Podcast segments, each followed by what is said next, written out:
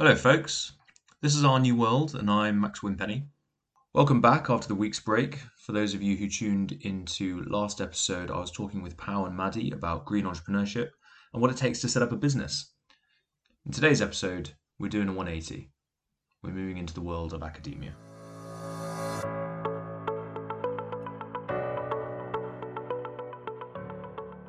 I'm talking with Dr. Diana Wall. She's a distinguished professor whose research focuses on the jungle beneath our feet, which is soil. Like a lot of things in this world, it's easy to forget that our lives completely depend on it, but the ground we walk on affects our food, our water, and our well being in a way that's practically immeasurable. Diana's research focused on looking at nematodes. They are this amazing, weird, microscopic worm that if you Google and look at some videos under a microscope of them, you realize that they are part of this whole other ecosystem that we don't even realize exists. And the more you kind of connect with it and the more you realize what's going on beneath our feet, it is actually amazing what that does to your perception on soil. These worms can live in some of the harshest conditions, which took her to Antarctica to do a lot of her research. So she's done a ton of traveling and they also tell us a lot about how life in soil contributes to healthy soils, ecosystem services, and sustainability, and they tell us a lot about climate change. Along with considering our relationship with the soil, Diana gives an insight into what it takes to become an academic. And like business, academia is really important to understand at a basic level, considering it drives and informs global policy. Our future relies so heavily on new discoveries and continued research. Diana is on the front line of that, telling us about what it takes to get to the top. So if you're interested in getting into academia, have a listen on.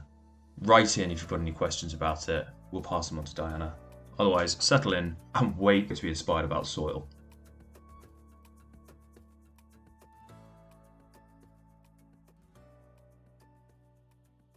Diana, thank you so much for joining us. Thank you. I'm glad to be here. Uh, firstly, people might be familiar, probably are familiar with terms like ecologist and soil science, but could you go into a bit more detail about what those terms mean, what you do as a soil scientist and ecologist? Sure, glad to. I, I, I don't know if I even knew the term ecology when I started uh, in school, but when I was in college, I was very interested in hiking, being outdoors, uh, rafting. I grew up in Kentucky and there are lots of rivers there. So uh, canoeing was big but it was what was fascinating to me was the interactions and that's what ecology is. It's the study of all the interactions of, of what we see and we don't see and, and the abiotic environment you know the climate. And so that was pretty interesting to me and i uh, i actually took a couple of courses in college that were kind of like oh okay i'll go take that. And i wasn't very interested in it when i started but one of them was uh, just microbiology and I found that fascinating looking through a microscope and all that, and then seeing all these living things. And then the second one was parasitology.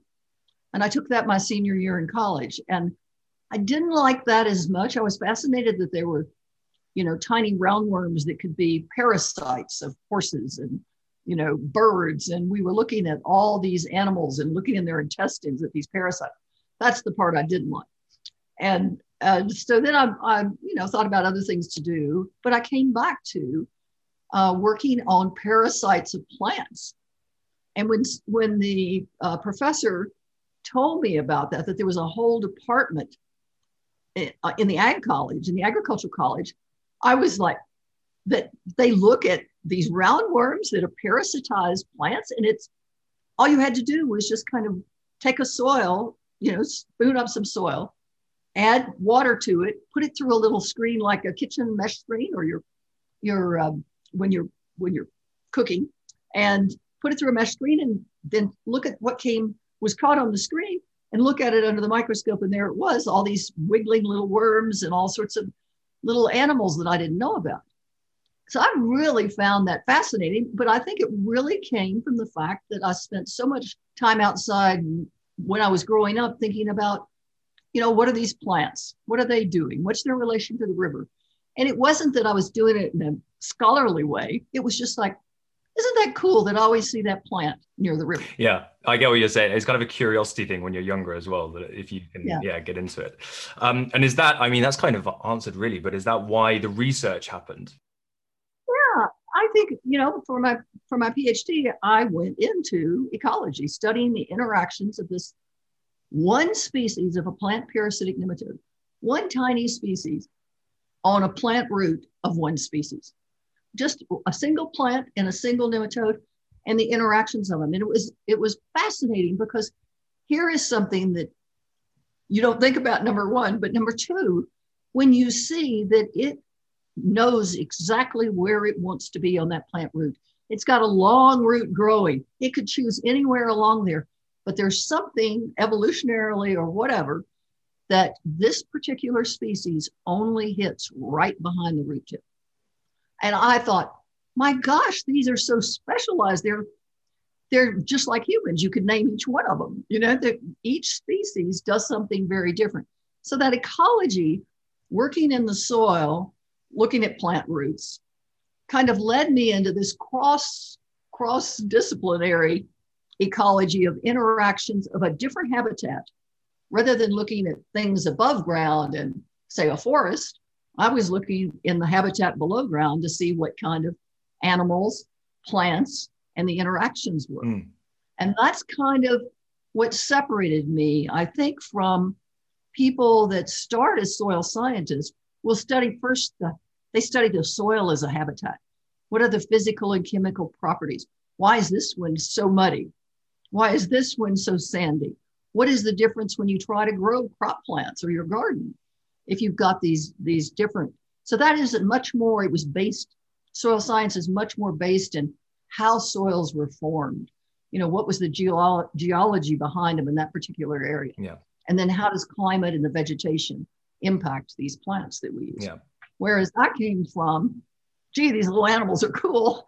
And oh, by the way, they happen to be in soil and they like to eat plants and they're very specific about which plant and where they eat. Yeah. So they're they're unique unique animals. That's the way I started. Yeah. And did you have someone who kind of inspired you into that or is it all just completely self-driven? I know you said about him sharing someone sorry, um a professor sharing or a mentor sharing the courses but was yeah. there someone who said you should look at this this is cool you know yeah that that was i would have not done it without uh, dr chapman who was the professor.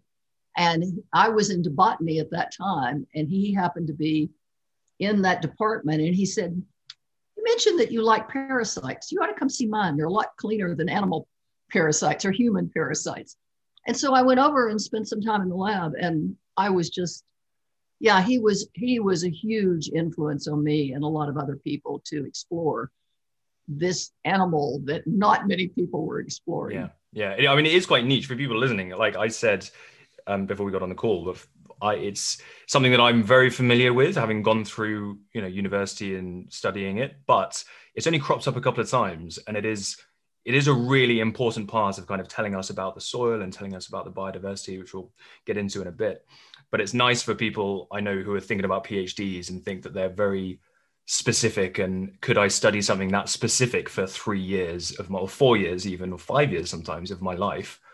Um, and so I wonder I mean was it was it ever a, a struggle doing that? Because it is very intense well I you know I, I felt like people dissed me a lot because I wasn't doing something cool like studying viruses or you know bacteria or something like that. But I was fortunate enough to have a postdoc at the University of California Riverside. That is the whole department of nematology.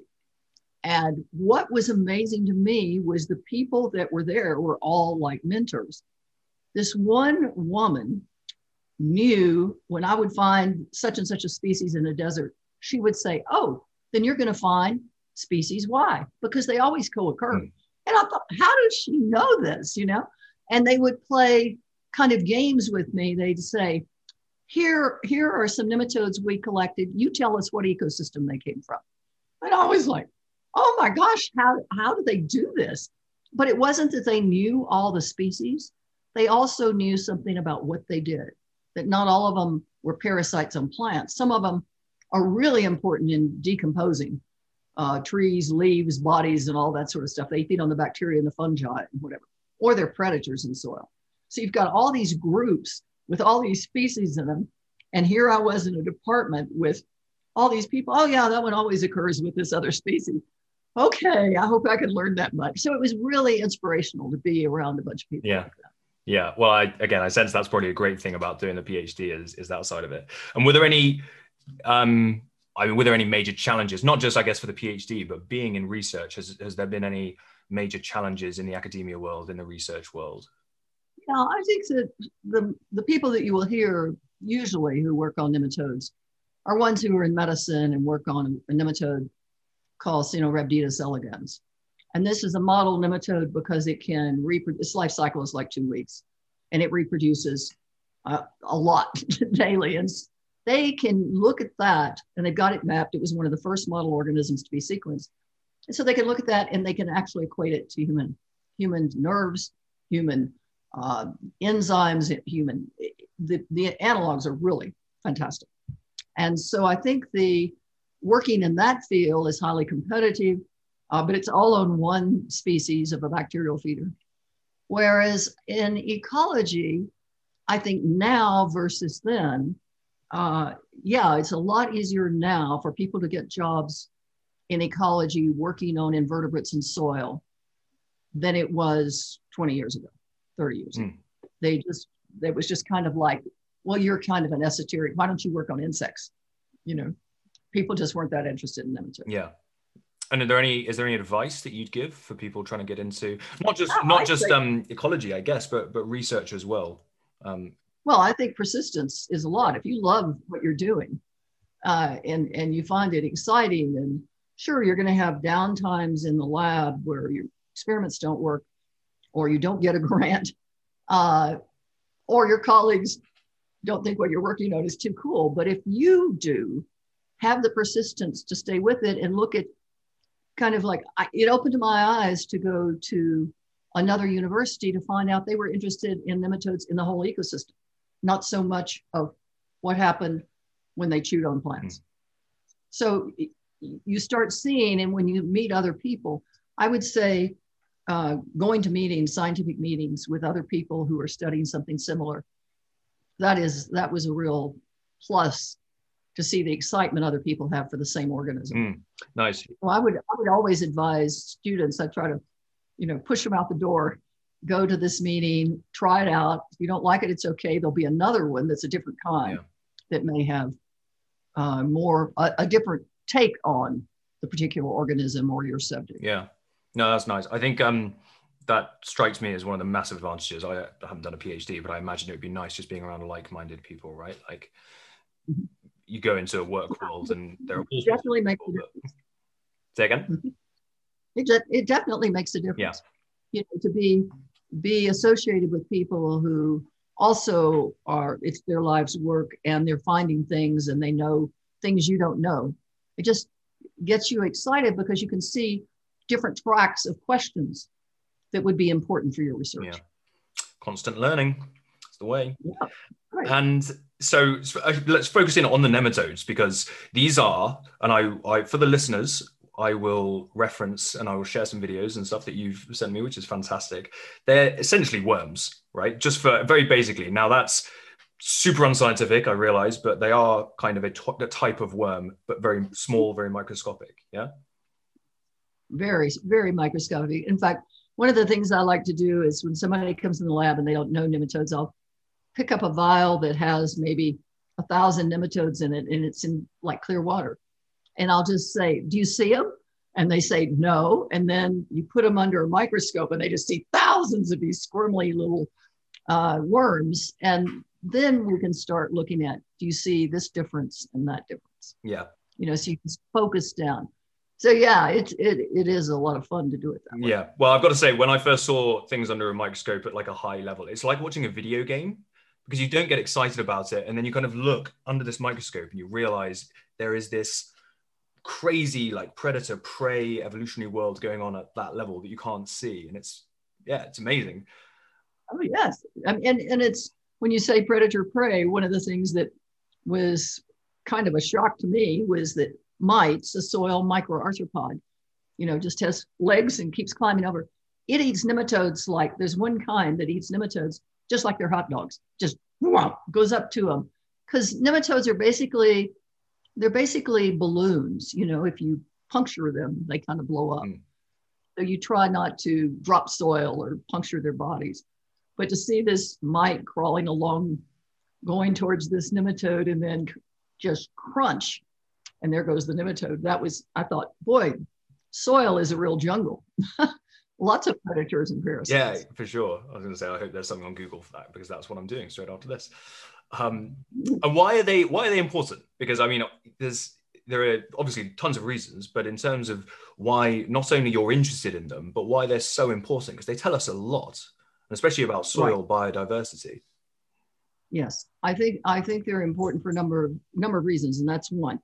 Here is something. Here is an animal that is almost everywhere.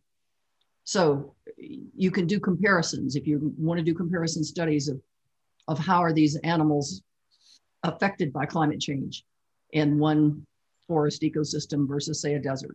You can look at that. The other thing is because there's so many of them, there's a lot of carbon in their body, and they they breathe a lot of CO2, and so they're very involved, very critical, I think, I would say, to the soil carbon turnover. Of so everything is made of carbon, everything living is made of carbon, and so here's this mass of nematodes, these worms in soil, and they are not only made of carbon, but they are breathing carbon. And they also help to stabilize carbon by feeding on the bacteria mm. that stabilize the little particles. They move through soil.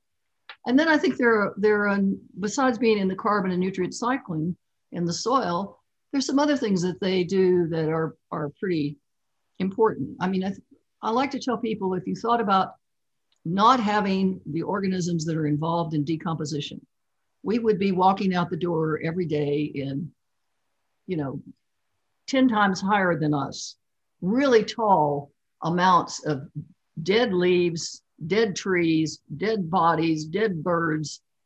Something is decomposing that. And it's not just one thing, it's a it's a food chain. So bacteria and fungi start on it. Nematodes come along and accelerate them by feeding on them. They want more. They want more breakfast. So they eat more bacteria and fungi.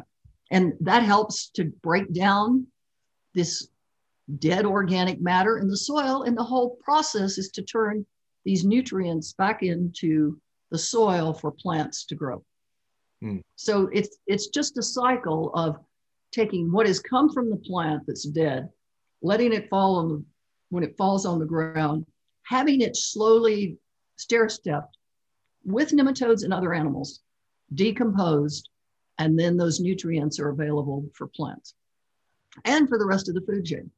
So there's a pretty big food chain in soils. Yeah, yeah. It's it's difficult again. I think because it's all microscopic, it seems so difficult to imagine, right? It's like space. It's, it's at that level, and you don't see it. And so, I mean, we literally walk all over this stuff and don't think about it.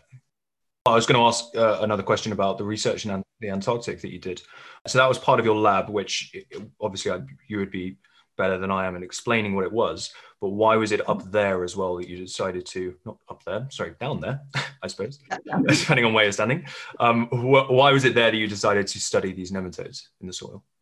Well, I think there were a couple of things. I had I had been, as I mentioned, on my postdoc, and then ended up staying in that department for a while. And I'd been studying arid soils, you know, the deserts of the Southwest. So I'd studied in the Jornada Desert to look at nematodes there, and I'd compared that to the Mojave Desert of the US. And so there were lots of lots of trips looking at what was unique about the nematode community that lived in a particular desert. But one of the things that kept driving me nuts was there were so many species, and I was just not great at identifying species. And so I was talking with a colleague who I still work with, and I said, we need to go somewhere where there's fewer nematode species. And by that time, we knew it would have to be someplace without plants. And another colleague of mine who had been working in the dry valleys, is huge, it's the largest ice free area on the Antarctic continent, said, Well, it's a desert, and I'll send you some soil samples and see if there's anything in it. So then we started looking through the literature, we started reading it, and lo and behold, we got a grant to go down. There were nematodes mentioned, but they were only near glacial melt streams. That's where they've been identified. But the vast majority of these dry soils in the dry valleys, people hadn't really looked at any nematodes at all. So we expected that trip to be one year. you know, just one field season and we'd never come down again. And we were so surprised because we sampled across the area, traveling by helicopter out to get a soil sample, taking the soil samples back into the field station, uh, McMurdo, and washing them out and then looking at what was there was quite amazing. It was just kind of like going to Mars and wow, you know, you found something in this dry place and people have been looking for life. Here were nematodes. And what was amazing, there were no mosquitoes, no birds, no penguins, no seals, unless they were dead. If the seals wandered into the valley, it was just too dry. And and who was the top of the food chain? This tiny little invertebrate. I thought I'd gone to heaven. Furthermore, species, the number of species, we found out later there were species that were only associated with wet, wetter streams when the glaciers melt, which is only about six, six weeks out of the year. And then in this vast area of dry soils, there is this tough nematode named Scottnema for Robert Falcon Scott, who was one of the first explorers to go to the Antarctic. And he didn't come back, I should mention. Whereas Scottnema thrived, this nematode, uh, it is it is an amazing animal, and it is happy in saltier, drier, desiccated soils. And in 2018 19, again with a bunch of collaborators, we went to 85 South near the pole and they're mountaintops that stick up uh, above the, the miles of ice. And we found Scottnema there too. So Scottnema is a very hardy animal, mm. only found on that continent, feeds on bacteria, some little algae that grow on the soil. So it has a, a, very slow food chain and it's only, you know, it's kind of found the fountain of youth. We, we now have looked at why does it survive? And my colleague Byron Adams at BYU has spent a lot of time looking at what what makes it survive over this long winter versus you're standing out in the field when we go down in the summer and a cloud goes over and the temperature will drop 20 degrees. So what is the difference? Is there a difference for an animal that lives there with this summer quick turn off and turn off, turn on and turn off versus going all winter long. And it turns out they have a different, they shut down their metabolism. This tiny little worm can change its morphology, shut down its more its uh, its metabolism, go to a different pathway, and coil up. So it looks like much more of a potato chip, we would call it. Mm-hmm. I don't, or just a round circle, and it can be blown by wind and go somewhere else. Whereas in the summer, when when I'm down there, and even though we may have a, a cloud go over and the temperature drop 20 degrees, it will use very similar um, proteins to turn on genes to regulate just you know cold cold tolerant genes yeah. just like many other animals have yeah i was just thinking of i mean people who watch like planet earth and frozen planets they'll know a bit about they might have seen those um i think recently it was the frogs wasn't it or the toads that end up freezing and they've got what do they have? Amazing. Yeah, it's crazy. So it's like that, and they kind of switch off, yeah. right? Yeah, but here it's so interesting, and so you know, jumping ahead, the the questions are, and we're starting to have warming events in the valleys. The, the temperatures have changed. What happens? What will happen to these animals that are so conditioned to to a particular climate? And so that's when it started to get linked to climate change, right? The research and what were the sort of things that were uh, found because this is where the nematode goes from just interesting to a, a properly informative piece of research that says okay this is actually telling us something about global climate change not just this because people mm. think about these things again as like okay that's one nematode in this area in the antarctic doesn't bother me but actually right. maybe i mean you could probably comment on this again more is to say well that single bit of research actually tells us mm. so much and contributes to the whole argument of climate change and biodiversity loss and why that's important, right? So, what were the sort of things that were being found and the conclusions that were? Well, I think I think number one, we were very fortunate in that we had, you know, I worked with a group of collaborators that called long-term ecological research people, and this is another reason I think that uh, the study is so important is because there were glaciologists, there were people who were geochemists, So there was a big holistic picture of why this particular little animal in the soil was so important. And I think one of the things from all these studies has shown is that we are not sure whether this species will recover with warming and wetting events. So I, let me just preface this with the, the first uh, 10 or so, 15 years I was there, it was really cold. And we published papers on that saying the nematode is declining. It, the abundance is declining. Everything seemed to be declining. And it was just very, very cold. And then all of a sudden, around 2000, there was a switch. It was just like a light switch went on. And what happened was we had a wet, warm, almost like floods running across the, the mountains. And it was so striking, and we thought, well, maybe this is a one one-off event. That isn't true. It's happened since. You don't know when it's going to happen, but there'll be another warming event. And the response of this tough nematode in these dry soils to that warming event was to decline. It, it does not like water. Mm. So it is either going to adapt by being dispersed into the southern um, towards the South Pole to those mountaintops, and maybe it'll survive there, or it's going to adapt, and we don't know that. It's only got a short season to adapt every year. But we do find it every once in a while with a, what we call the wet habitat nematode. But the wet species are definitely going to increase. There's just not as many of them right now. So that in terms of abundance in carbon output and biomass, uh, Scottnema still at this time is still has more contribution to the carbon cycle than the wet ones. Mm-hmm. They're just not as many of the wet ones. But if these warming events keep happening and the valleys, which are predicted to, in a 50 to 100 years, uh, warm up and we start seeing lake levels rise yeah. um, or, you know, stream more streams and water uh, it will be interesting to see what has happened to this one species. Yeah. And I think taking it broader, you know, again, we go to the global scale of the loss of biodiversity. No, it may not matter in this particular, uh, for somebody who doesn't go to Antarctica, but if you're looking at here is a species that is not only adapted, but efficient at turning over carbon in the soil. It feeds on bacteria, it's ready to go. It knows its food sources. There's no kind of like introduction to a species there. I think that's one of the, the biggest things is this species could be lost.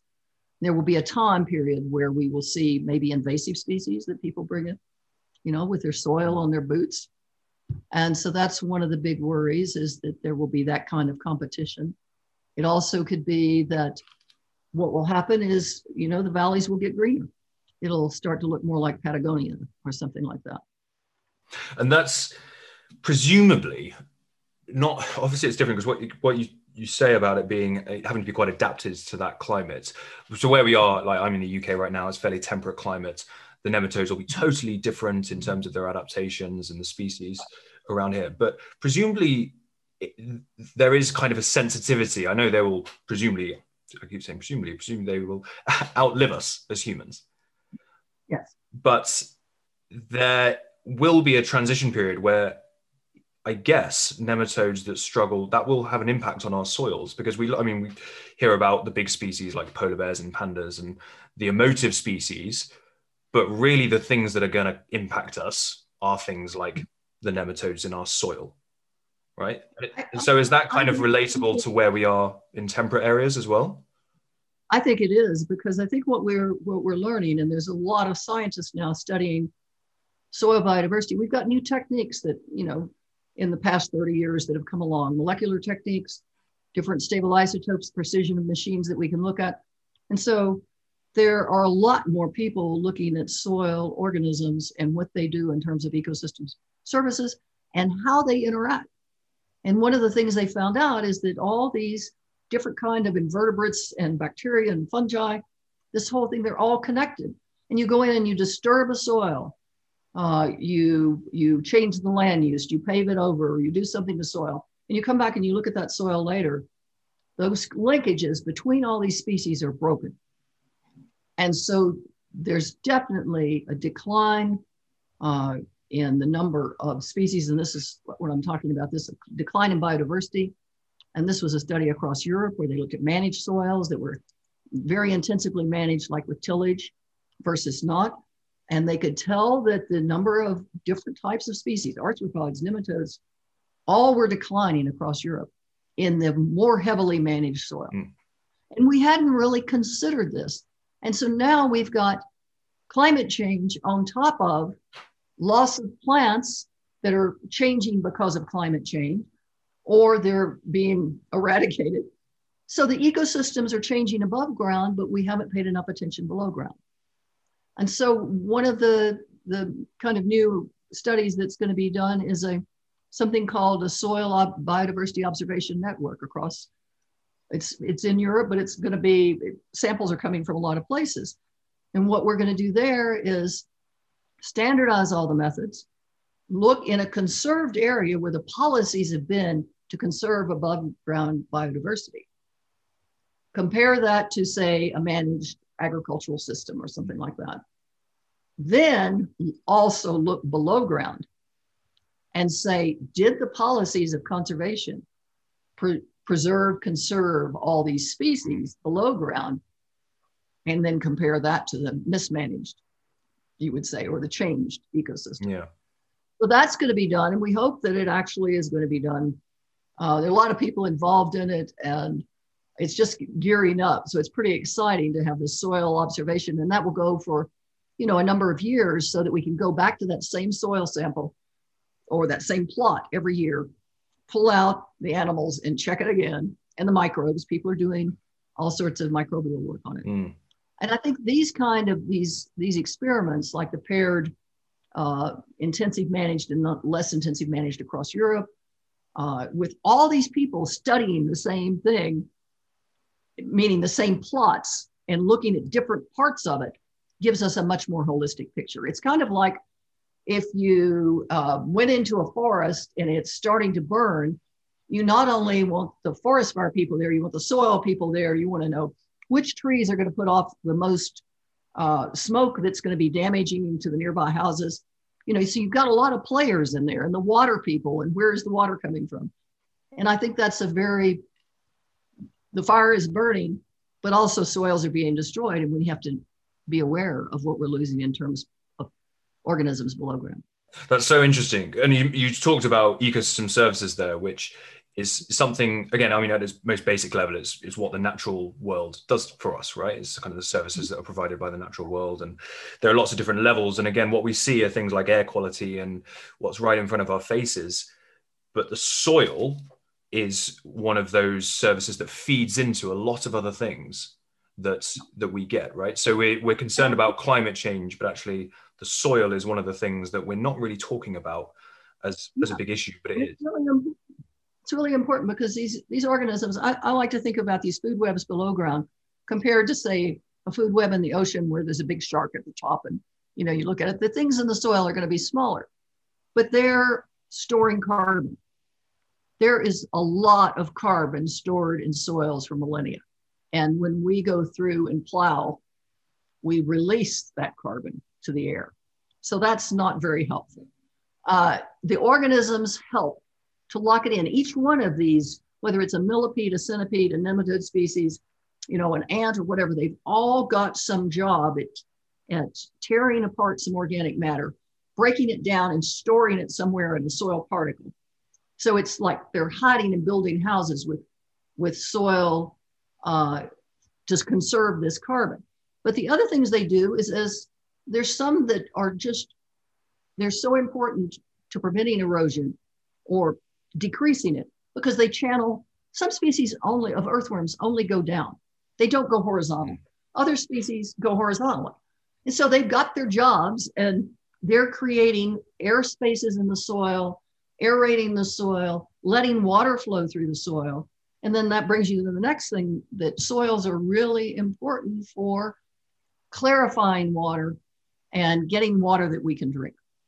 And watersheds, if you look at the, the whole job and all, think about all the animals and microbes in soils, they're doing a job of cleansing that water so that we can have it to drink. Yeah. Or in beer. And then I think there, you know, there's some other things like people haven't really, and they're we're getting more into it. Who are the predators and the parasites, or, you know, just who's the biocontrol in soils? Which organisms, which invertebrates are actually the biocontrol? They're con- regulating uh, what can die, kind of thing, in, in terms of the big food chain. So you put all these together, and I just find it fascinating that no matter when you go to sleep, there's 24 7 going on with all these little animals that we know so little about. And I think we're cracking into that. Yeah, good. Well, I mean, it's like a little factory. I mean, I was just thinking about walking over little like oh, parks and everything, and this happening beneath us. Because I know, I know really that it's there, but when you think about it, it is mind-boggling. What? Yeah. I mean, what's okay? So that's something is to talk about what people are doing who are walking over um, fields and things. If you're interested in agriculture, this might be you might be switched on thinking, oh, this is really important. If you have a garden, you might be starting to think, okay, maybe I'll think about my soil differently. If you don't own any green space, I wonder if your thought is, okay, well, you know, what can I do? But it, with that in mind, what can people do now to be sort of thinking about the soil around them and actually doing something. I'm not sure if they could be doing something. But... Yeah, I think there are quite a few things. They may not be really hot items with everybody, but you know, one of the things I thought about when I lived in LA was was where is the oil from my car going? And you trace that down, just that small thing. Well, they just don't go dump it in the ocean. It went into soil somewhere. Landfills for garbage. What are we doing and putting into that? We're even getting microplastics moving into soils now. And so that's a big issue. So I, th- I think a lot of these are tied together. But the other thing that, that is really uh, a big topic of conversation right now is, is for people who are interested in the, those city parks and, and uh, vacationing in pretty places, what are we doing to regenerate soil? And there's a big push on how do we kind of restore soils uh, by adding organic matter or trying to build up the compost for the animals that are in it. So that's that's kind of a side one. But urban areas are now also being really interested. Even those in New York, those little square they on the sidewalks, they have this little square. It's not even a meter big, and they stick a plant, a tree in it, you know, and that. But they're paying more attention to what can they do to get that to be better soil for these to live longer. So, what kind of compost can they put in? And just little things like that. I think the other thing is that, you know, in terms of education, we need to start thinking about soils as part of our ecosystem. It's not just plastic we walk on. You know, we have to think that these grasses we love or the flowers that we're going to use in our wedding, but I don't ever go to a park, those flowers came from soil so I think there's a number of things, and you know, there's a website um, with a lot of different actions that people could take to save our soils. Is what it's basically called. Is that is that what it's called? Because I will share the link. Yeah, I think it would be good. Yeah, I'll, I'll send you the I'll send you a, a couple of links. Right. And actually, in Europe, they they've had a lot of policy action to try to get, like it's in the U.S. we have a Clean Air Policy yeah. Act. You know, we're going to have clean air and it turns out we don't have a kind of a clean soil policy act, but at least Europe has been considering it. Good. I'm very proud now that we have that. soil health is also a big, soil health is a big uh, thing that I think that is worldwide. People are starting to think about what does it take to keep soils healthy yeah. and not desecrate them. I mean, even in Phoenix, where we're having dust storms every year that just black out the city in Phoenix, Arizona. You have to have the street lights come on automatically in the middle of the day, and it may last six to 12 hours. Well, why is that soil blowing in my city? You know, what has happened around me? So you, we have to realize that just because it's a local problem, it's very much like climate change. It's local, we can work on it in our space, but we're also helping people who live miles away. Yeah, that I feel like that's a really interesting and good point to kind of hammer home that I'd not thought of at all about saying. But like, what you it's like sort out your own house before you start talking about other people's, right? It's like if you can do what you can locally, that has a big impact elsewhere that you just don't see, and and that's great.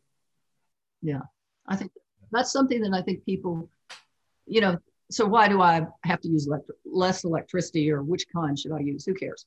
Well, it has an impact somewhere else too. Yeah. And that that really is you add those up, that's a big impact of people.